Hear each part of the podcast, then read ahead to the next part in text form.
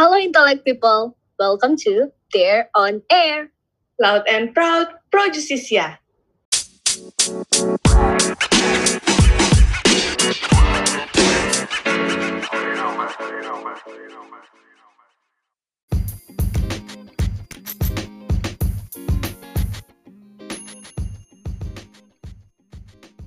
Halo intellect people, welcome to podcast Dare on Air. Kembali lagi bersama aku Giovanni yang akan jadi host dalam diskusi kita pada episode ketiga di podcast Dare on Air. Nah, kali ini aku bakal berdiskusi bareng sama salah satu rekan aku di divisi debat Dare, yaitu Nathan. Hai Nat, apa kabar? Halo juga Giovanni, baik-baik aja nih kabarku. Kamu gimana? Baik-baik juga. Gimana nih Nat selama kuliah online? Enak nggak? Hmm, menurutku Menurutku kuliah online enak sih, tapi ada nggak enaknya juga. Enaknya tuh kalau misalnya ditanya sama dosen, kita bisa cepat-cepat searching, bisa buka Google atau buka U U. Tapi nggak enaknya tuh kadang jaringannya tuh suka bermasalah. Jadi kadang kalau dosennya ngomong apa, suka putus-putus. Nah, tadi kan aku juga ngomongin kalau kita bisa searching di Google ya. Aku tuh merasa ada benefit selama pandemi ini, kayak ada banyak platform-platform baru yang muncul kayak Instagram, YouTube, TikTok. Dari situ kita semua bisa dapat edukasi baru dari orang yang bikin konten-konten tentang pembelajaran. Nah ya benar banget sih, setuju aku sama kamu.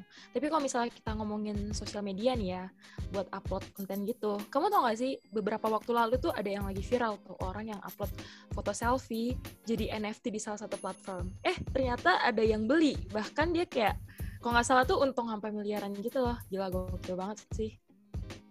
Wah, wow, parah. Gokil banget. Tapi kamu tahu nggak, selain foto selfie, ada juga loh orang yang upload foto K T P dia sendiri di platform itu. Nggak tahu sih dia ngapain upload foto K T P-nya. Padahal kan Aduh. K T P itu sepenting itu loh buat kedepannya. Iya, iya, iya. Foto K T P ya. Kalau gitu berarti dia udah kayak nyebarin data diri dia sendiri nggak sih? Iya, makanya bingung banget. Soalnya K T P itu kan krusial banget ya buat data-data kita. Nah, ini sebenarnya berhubungan sama uh, topik di podcast episode ketiga ini ya. Mungkin Sobat Intellect People juga udah bisa baca dari judul. Uh, terus aku mau nanya nih, Nat, kalau misalnya kayak kasus yang tadi tuh, kayak ada orang yang sebarin data pribadi dia sendiri, itu bisa kena hukuman gak sih? Secara kan uh, dia sendiri yang udah upload data pribadi dia. Sedangkan kayak misalnya yang aku tahu tuh, kasus-kasus tuh rata-rata ada orang lain nih, misalnya yang sebarin data pribadi aku gitu. Kayak misalnya dicuri kayak, atau disalahgunakan gitu kan. Nah ini malah dia sendiri yang kayak nyebarin data pribadinya. Udah kayak gali kuburan sendiri gak sih?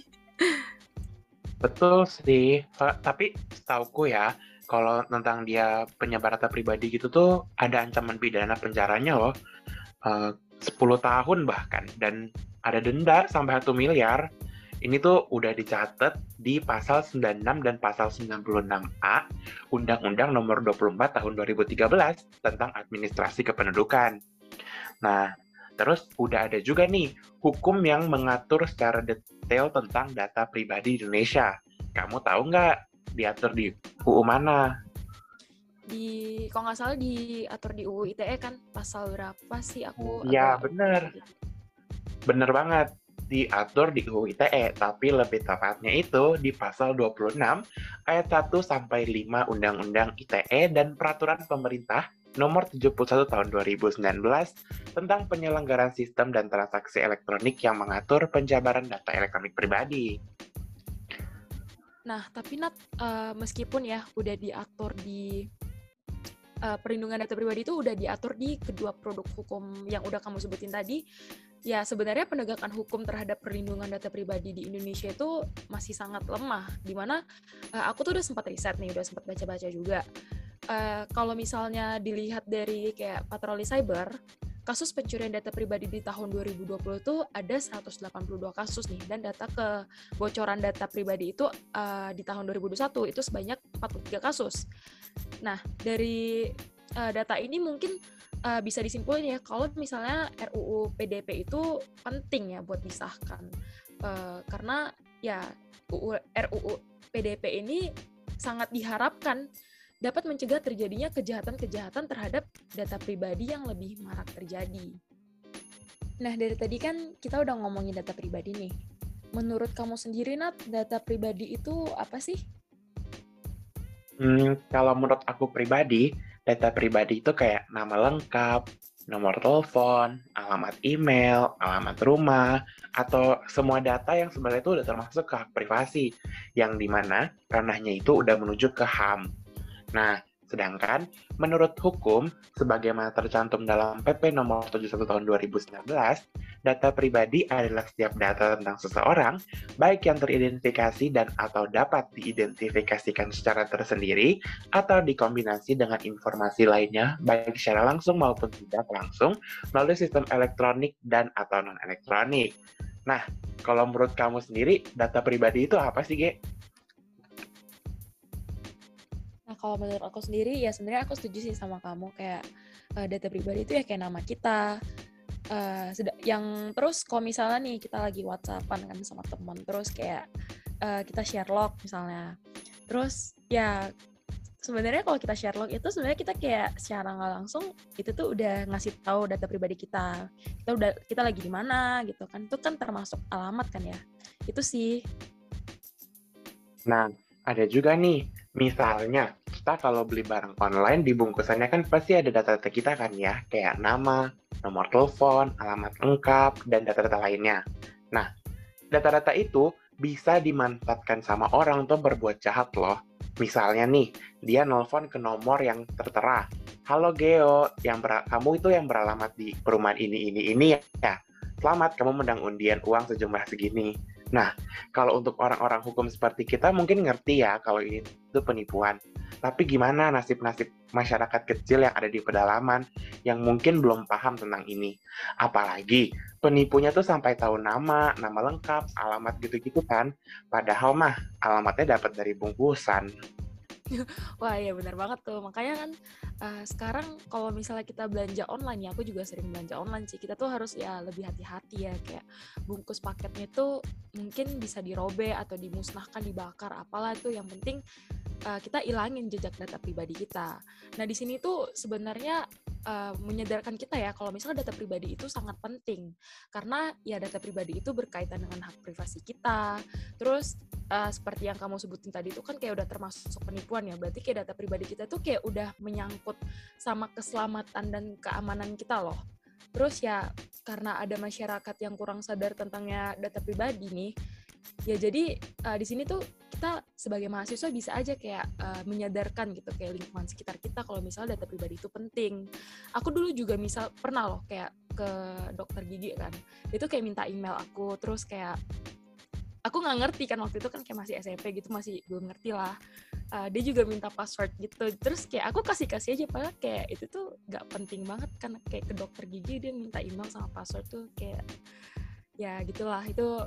Uh, kayak ya aku baru sadar sekarang gitu kan kalau itu tuh sebenarnya termasuk kayak pencurian data pribadi, tapi ya untungnya data pribadi aku nggak kenapa-kenapa. Wah, bener banget sih yang kamu sebutin tadi, aku setuju banget sama yang kamu sebutin. Tapi, itu semua tuh cuma contoh-contoh simpel kalau data pribadi kita udah kesebar.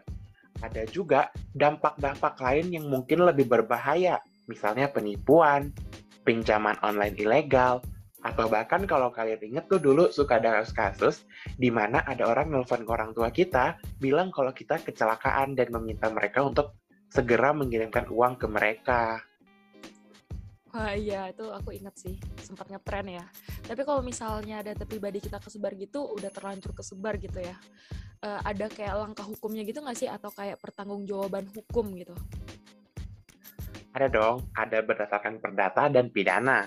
Kalau perdata dapat diklasifikasikan menjadi perbuatan melawan hukum atas dasar kesalahan berdasarkan pasal seribu tiga ratus enam puluh lima K U H Perdata, maupun atas dasar ketidakpatuhan atau ketidakhati-hatian pasal seribu tiga ratus enam puluh enam K U H Perdata. Nah, kalau pidana itu udah diatur sih di R U U P D P, tapi sayangnya R U U P D P itu sampai sekarang belum disahkan menjadi U U yang berlaku di Indonesia. Nah, karena seluruh regulasi yang berkaitan dengan perlindungan data pribadi itu nggak ada yang ngatur, jadi sanksi bagi pelaku pidana pencurian data pribadi pun nggak ada.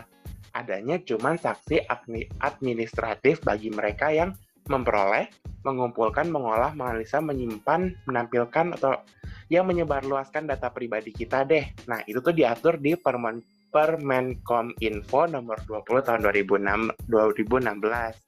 Sanksi administratifnya itu contohnya kayak peringatan lisan, peringatan tertulis, penghentian sementara kegiatan, atau pengumuman di situs dalam jaringan. Nah, deh, tapi ada satu hal nih yang aku bingungin banget. Misalnya, kalau kita pakai pinjol nih, kan data pribadi kita tuh sebagai jaminan kan ya. Terus kalau kita nggak bisa bayar, kita tuh data-data pribadi kita bakal disebarin nggak sih sama mereka? Nah, uh, ini aku sempat bertanya-tanya juga sih, tapi aku udah udah cari tahu. Uh, sebenarnya kalau misalnya kita mau melakukan pinjol, itu tuh kita harus cari tahu dulu nih kayak perusahaan pinjolnya itu legal atau enggak. Karena biasanya tuh yang kayak sebarin data pribadi kita, kalau misalnya kita nggak bisa bayar pinjaman, itu tuh pinjol perusahaan-perusahaan pinjol ilegal. Kalau yang legal itu yang udah terdaftar di O J K itu maksudnya ya, uh, itu paling kayak kita tuh dikasih sanksi misalnya kayak ya kita di blacklist gitu kan, di blacklist dari perusahaan pinjolnya, terus nanti mereka tuh da- kayak ya kasih tahu ke O J K, terus atau enggak mereka tuh kasih kita bunga yang berlipat-lipat gitu sih. Jadi ya data kita nggak bakal tersebar kalau misalnya kita melakukan pinjaman online di perusahaan uh, pinjaman online yang legal gitu, Nat. Oh, jadi gitu ya. Berarti aman lah ya kalau kita pakai pinjol yang legal. Nah, G, coba dong kamu kasih beberapa saran biar data pribadi kita tuh bisa lebih aman. Nah, ini nih. Jadi ada beberapa saran nih dari aku buat sobat-sobat Intellect People biar data pribadi kita aman ya. Jadi misalnya ya kita kalau misalnya punya sosmed ya kita harus buat password yang kuat gitu ya, contoh simpelnya. Terus kalau misalnya ada paket, ya data-data kita tuh ya dihancurin, dimusnahin kayak yang aku bilang sebelumnya.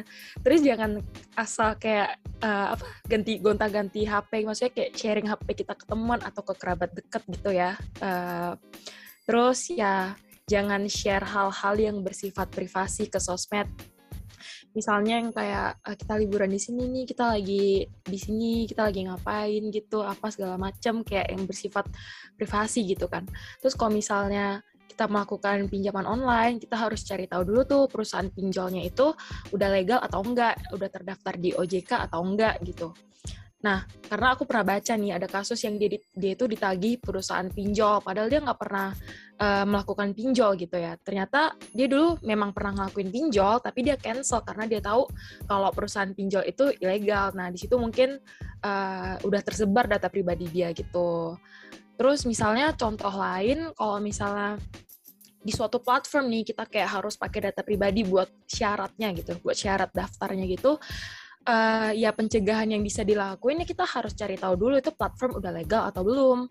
Kalau misalnya udah tersebar karena kelalaian dari perusahaan itu ya um, itu itu sebenarnya udah jadi tanggung jawab platform tersebut lah ya kan, kita kayak udah mempercayakan gitu gitu sih, Nat.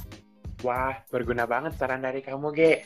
Tuh, Interact People, kalian jangan lupa ya terapin saran-saran yang barusan diomongin sama Giovanni. Iya, Nat. Nah, saran tadi sekaligus nutup podcast kita pada hari ini ya. Thank you ya, Nathan, udah luangin waktunya ngobrol bareng aku di episode ketiga nih, podcast Dare on Air. Sama-sama, Geo. Jangan sungkan-sungkan untuk undang aku ke episode-episode kedepannya ya. Wah, pasti dong. Oke, okay. uh, jangan lupa juga nih buat para Sobat Intellect People untuk selalu dengerin podcast Dare on Air di Spotify. Kalian juga bisa brainstorming sama Dare lewat Instagram kita di at dare underscore uph atau email dare di debate and research team at gmail dot com. Di sini kita sangat menerima kritik dan saran yang membangun dari para Intellect People ya. Kalian juga bisa request topik apa yang pengen kalian dengerin di episode selanjutnya podcast Dare on Air. Kalau gitu, sekian dari kita. Stay loud and proud. Or just this year.